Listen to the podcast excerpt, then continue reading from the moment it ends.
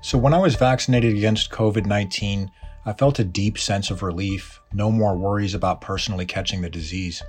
So, when I noticed mild COVID 19 like symptoms two months later, a stuffy nose, chest congestion, and an upset stomach, I thought they were due to seasonal allergies.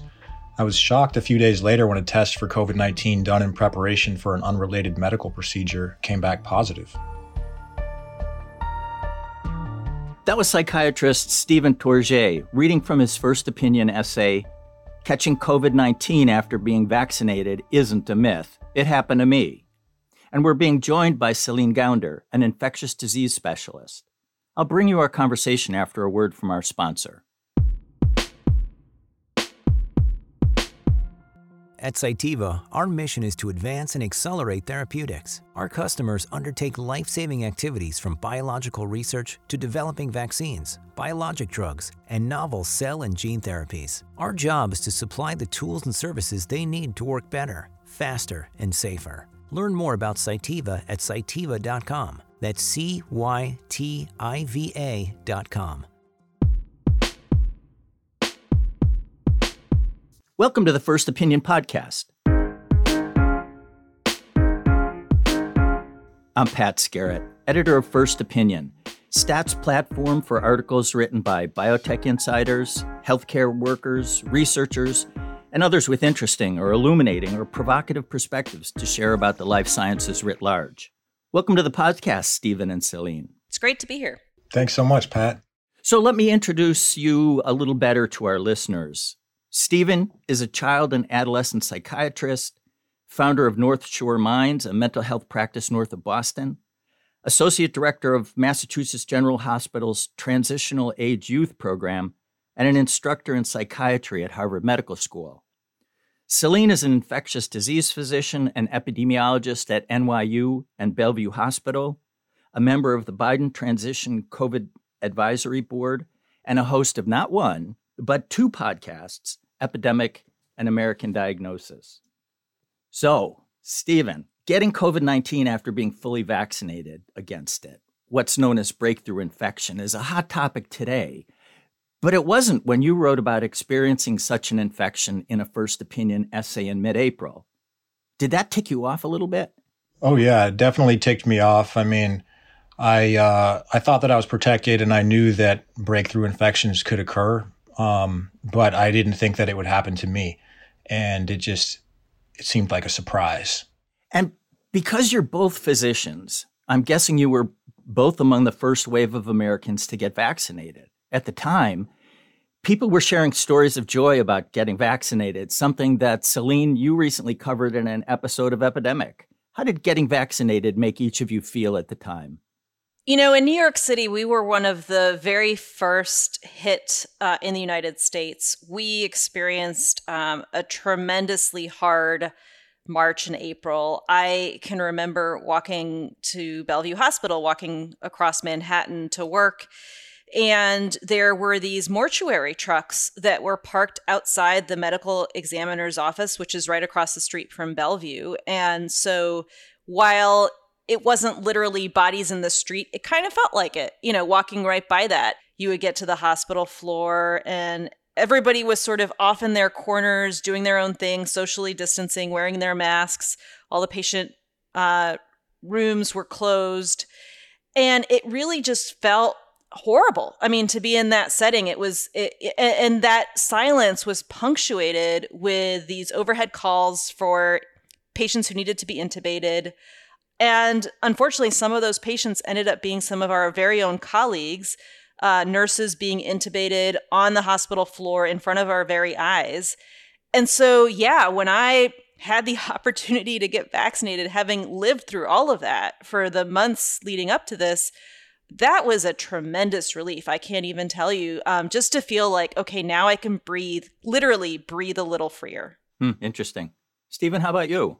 Yeah, um, like you, Celine, I had a very sort of similar uh, grateful appreciation for the vaccine. I mean, I was working in the emergency department at Mass General, you know, seeing patients in mental health crises and many of them were COVID positive, and I hadn't tested positive throughout that time, just following precautions. Uh, and it wasn't until like a year later uh, when I did. And so that was after the vaccine. But when I did get the vaccine in uh, December of 2020 for my first dose and the second dose in uh, January, uh, I felt great. You know, it was almost like a badge of honor. I was like, hey, I got this vaccine and I'm one of the first people to get it. Um, because I am fortunate enough to have access to that being a, you know, being a physician. And so it, uh, it did feel pretty nice to have that. So, how did you adjust to life as a vaccinated person? Were you still wearing a mask everywhere in stores and seeing patients? And were you still living your life as you were before, but with an inner sense of reassurance? Absolutely. I mean, uh, knowing that I was vaccinated, I didn't decrease my precautions. I think I still followed important precautions, you know, social distancing, wearing masks, um, being careful with not going to crowded events, staying away from uh, people that might be in large crowds who are unvaccinated. And, you know, I was still following those precautions, but um, I think inevitably, you know, you just can't predict sometimes when you're going to be exposed. And then how long after you got vaccinated did you start having these seasonal allergy symptoms? I would say so. It was about three months after the uh, first dose, two to three months. So I, my first uh, dose of the vaccine was in late December. So, and I tested positive in mid March. So, uh, it, honestly, I wouldn't have known that I even had COVID uh, had it not been for this routine medical procedure I was supposed to have. I just thought that you know it was like a mild cold or something, and I probably wouldn't have been tested. So I do think there there's more people who are walking around out there who are probably positive and just not getting tested. You know, it, it was a good two months after I got the vaccine.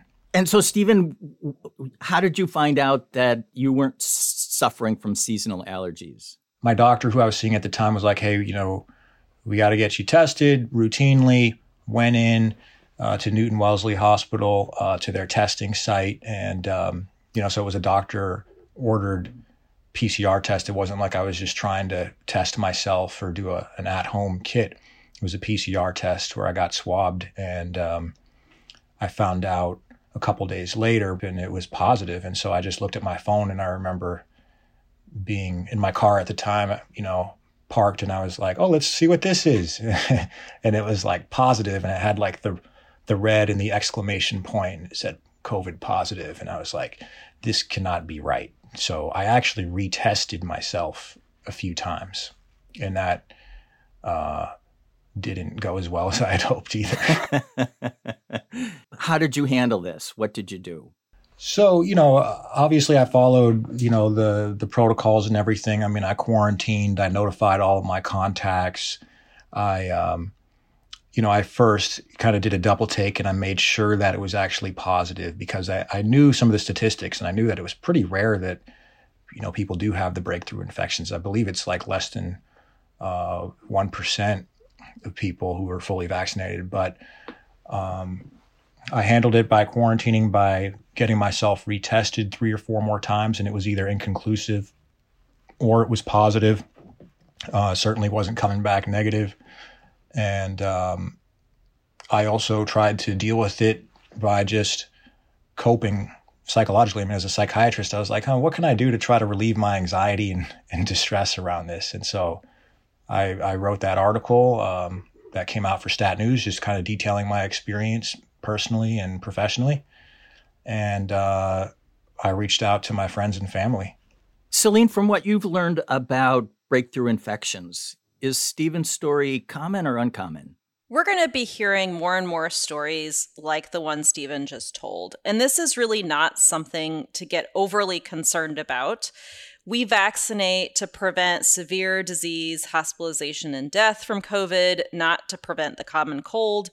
And in, in, general, if you look at all the diseases that we vaccinate for, those are diseases that can kill you, not nuisance diseases. And so what Stephen's describing is is really akin to a common cold, but he did not have a drop in his oxygen levels.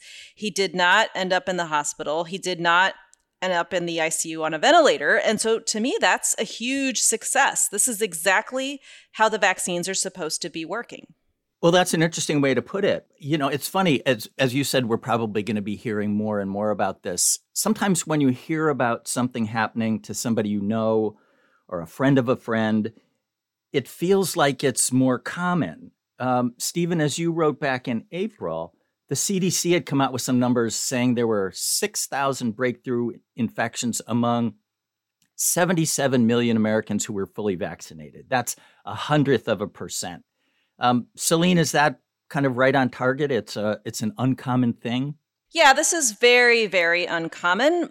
But when you think about you know a country where we're really trying to get as many people vaccinated as possible, uh, we've hit that 70% of adults with at least one dose. So, you know, you're talking about millions and millions of people. So, even a rare event is going to happen at some point.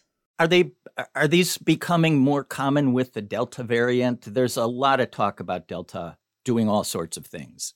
So, you know, I do think it's important that people understand that Delta is different. The Delta variant is different from the early strains of the virus and even from the Alpha strain, which we saw, saw here in the United States in the spring. It is much more infectious. It is by far the most infectious strain that we've seen in the United States.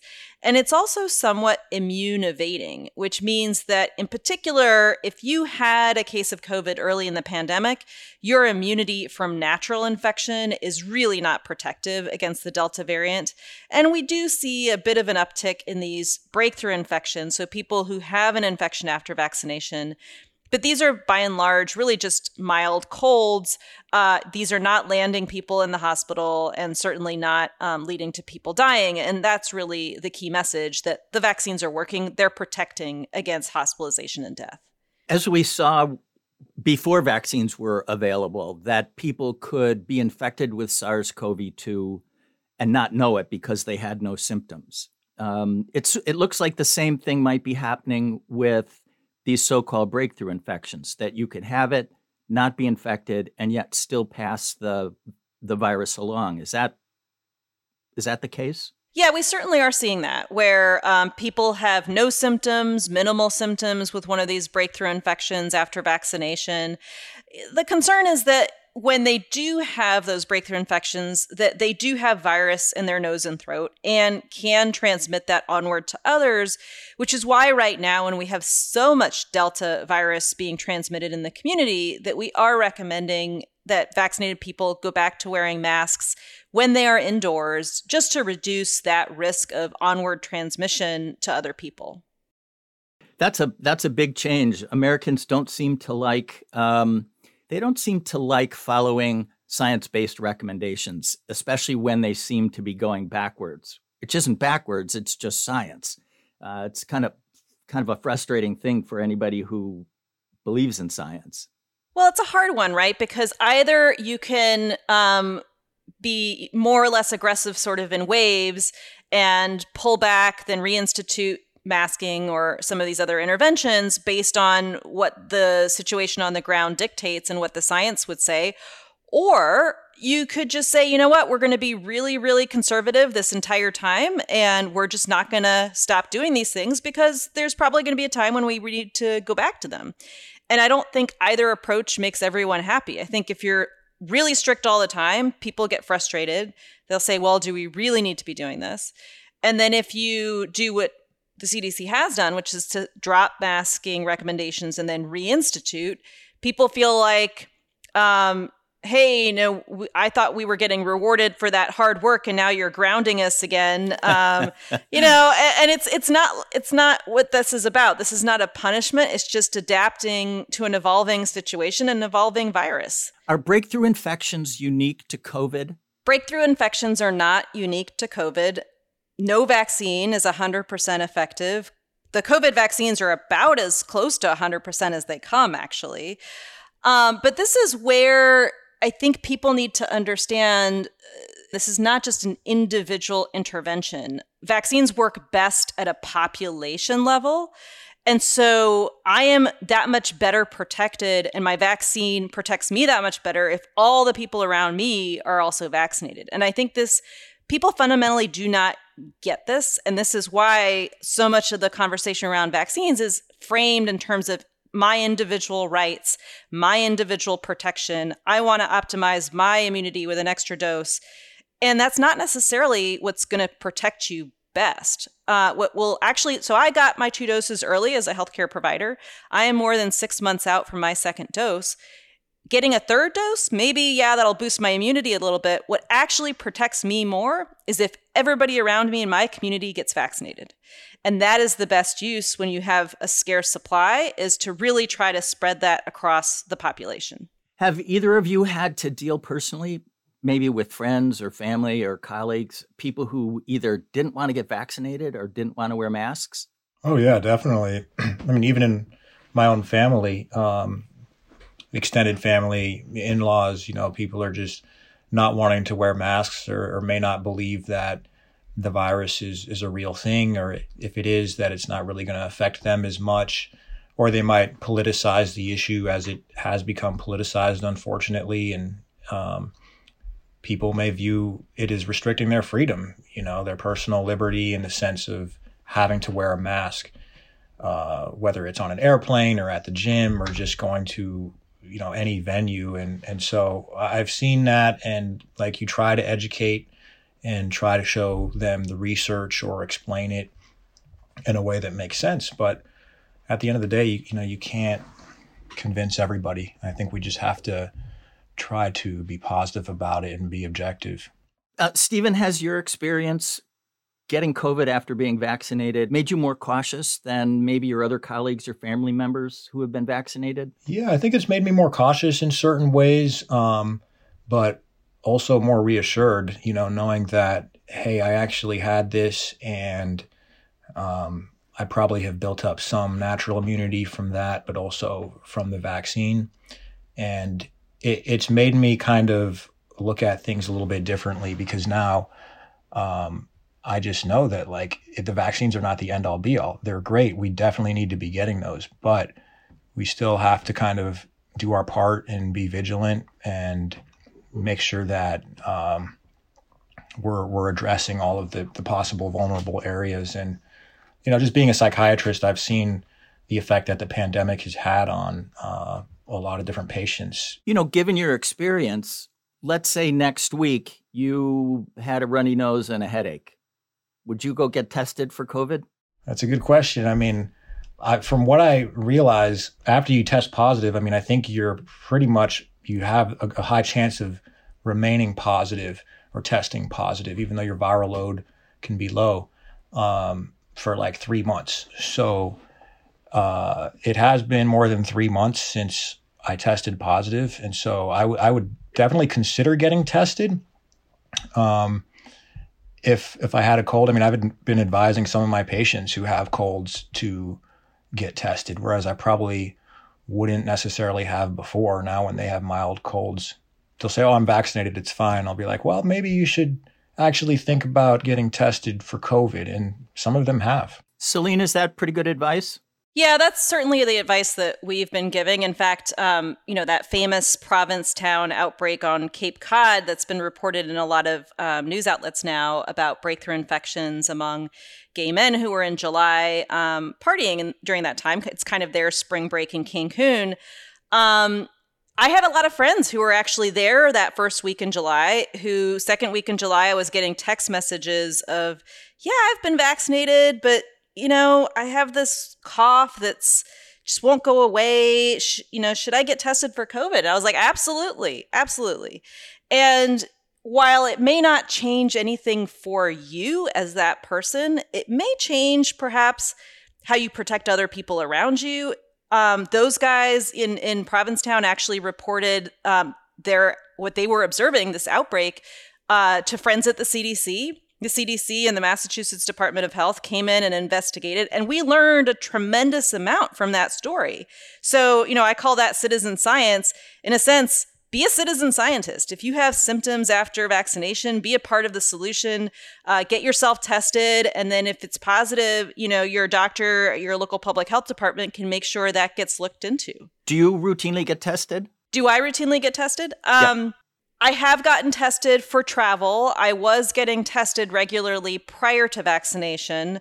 Since vaccination, I have not had any symptoms. And I will say I have been very careful um, in terms of continuing to wear a mask, to socialize only outdoors when I'm not working at the hospital. And then obviously at the hospital, I'm wearing my N95 mask. Um, so, given I have not been symptomatic since vaccination, I have not gotten tested, except for around travel testing was at high levels for a while and then declined, but now seems to be on the rise again.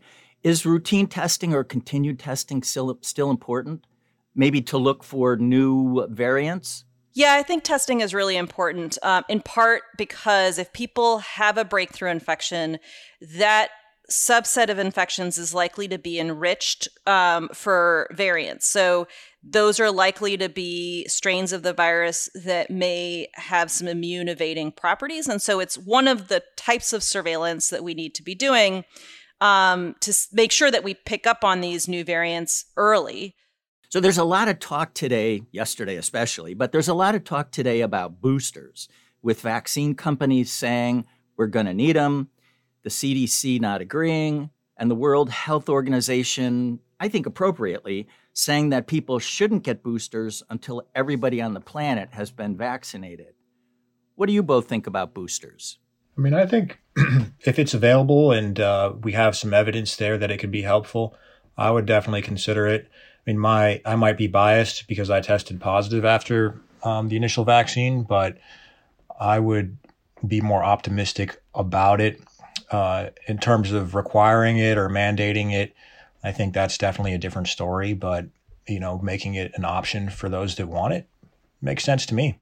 Celine, you told my colleagues who host the Read Out Loud podcast when you were a guest uh, a couple weeks ago that you think the term booster is a misnomer. Could you explain that? I thought it was really interesting. On Monday, my colleagues and I had an op ed run in the New York Times about this question of boosters. Are boosters indicated? What is the science? And if a booster is indicated, who needs them? So, based on the science we've had accumulate so far, there are very specific populations in whom a booster would make sense. And number one on that list would be highly immunocompromised people. And when I say highly immunocompromised, I mean really immunocompromised. So people who have had organ transplants, for example, like a lung transplant or a kidney transplant, people who have autoimmune diseases or cancer who are on highly immunosuppressive drugs, uh, people who have blood cancers or people who have HIV AIDS those are the people who really, really do need a booster dose. What we're seeing, it's not a waning of immunity. It's that they just simply do not have immunity even right away after they're they've completed vaccination. We have seen though in those groups by giving an extra dose, so that would mean a second dose after J&J or a third dose of Pfizer or Moderna, that you can actually finally elicit an immune response in those people by doing that. And the FDA is um, proceeding with uh, amending its emergency use authorization on the vaccines to allow for extra doses for these highly immunocompromised people. There is also evidence um, that some of the elderly, in particular, I would say the old elderly, so people over the age of 80, um, that there is less robust of an immune response. And so, truly elderly people would benefit perhaps from an extra dose. And then finally, where breakthrough infections have been deadly is in nursing homes. And so there may be an argument to be made for giving an extra dose of vaccine to nursing home residents. But fr- frankly, I think you would actually better protect by getting the caregivers in the nursing home vaccinated because that's been the source of a lot of these breakthrough infections in nursing homes. Now, to your question about boosters versus extra doses, I think the problem with the term boosters is that in people's minds implies this is going to be a yearly booster shot like the flu. And that is simply not what we're talking about here. If you look at every other vaccine that we've used, there's only one vaccine that's a one shot deal, and that's the yellow fever vaccine. Most of our vaccines we give in two, three, four doses. Hepatitis B, for example, we give three doses, and then you're done. We don't keep vaccinating you, you for that for the rest of your life. And so, what we're really trying to do right now is optimize dosing regimens.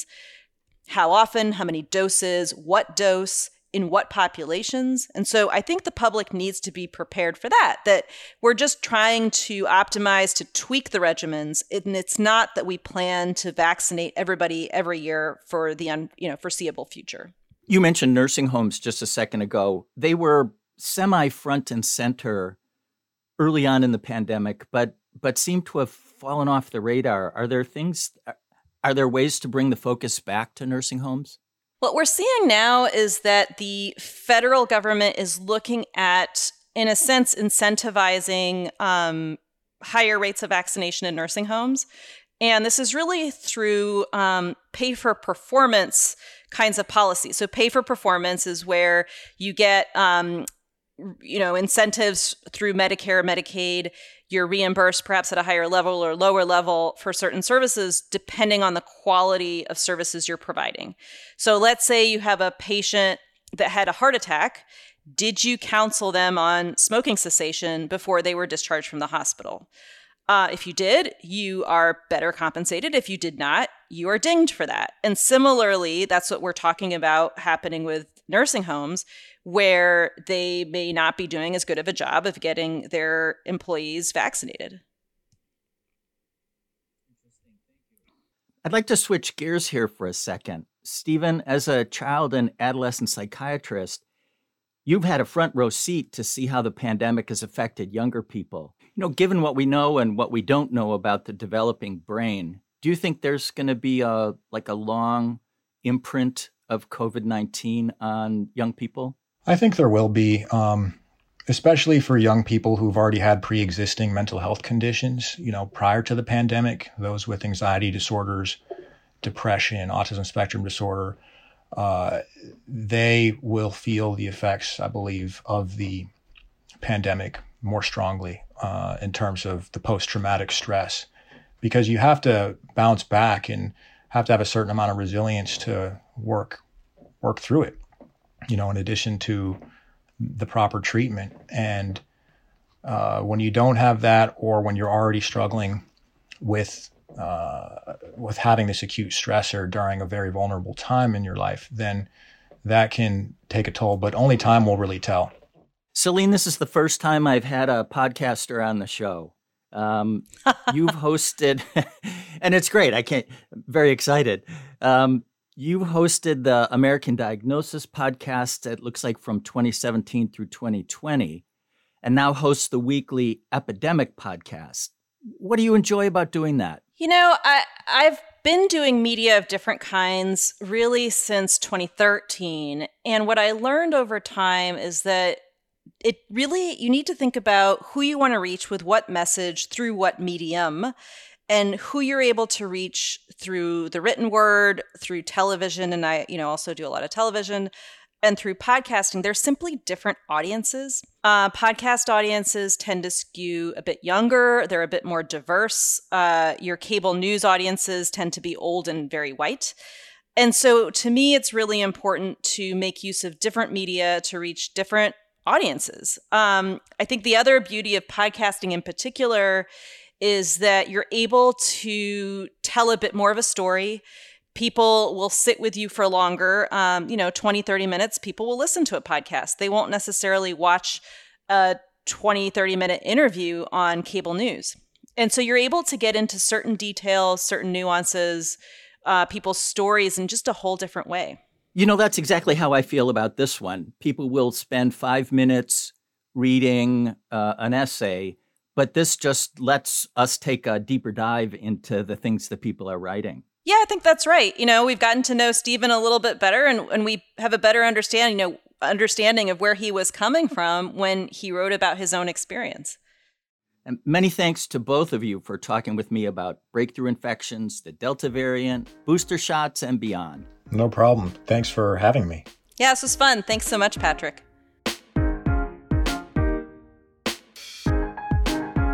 Thank you for listening to the First Opinion podcast. It's produced by Theresa Gaffney. Our senior producer is Alissa Ambrose, and the executive producer is Rick Berke. I love to hear from listeners. Please let me know which First Opinion contributors you'd like to hear on the show or what topics the podcast should take on. You can do that by sending an email to first.opinion at statnews.com. And if you have a minute, please leave a review or rating on whichever platform you use to get your podcasts. That's it for now. Be well during this strange and uncertain time.